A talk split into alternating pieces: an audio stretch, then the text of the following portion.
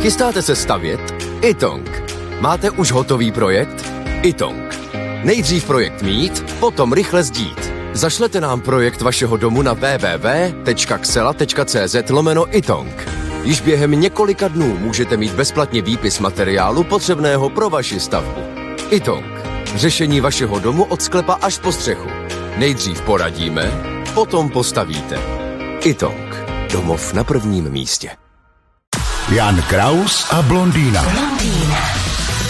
Zdeněk Svěrák slaví 680. narozeniny. Co vy na to? No to je úžasný, to gratulujeme a jedna věc je samozřejmě takový požehnaný věk a druhá věc, ta je ještě důležitější, v jakém stavu se pan Svěrák toho dožívá, toho věku.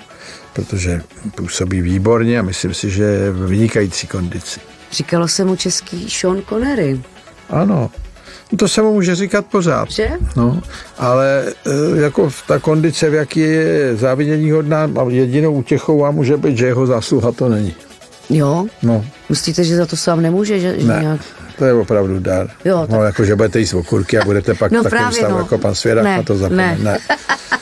ne. Dneska Já- jsem četl, že když no. večer jíte bílý pečivo, takže hrozí, že Co? dostanete během spánku infarkt nebo co. Aha.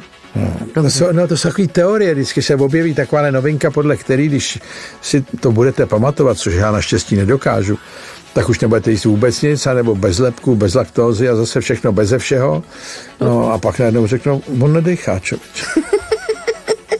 Přitom v něm není žádný lepek, není v něm nic závadného, ale nedechá. Nedechá. No.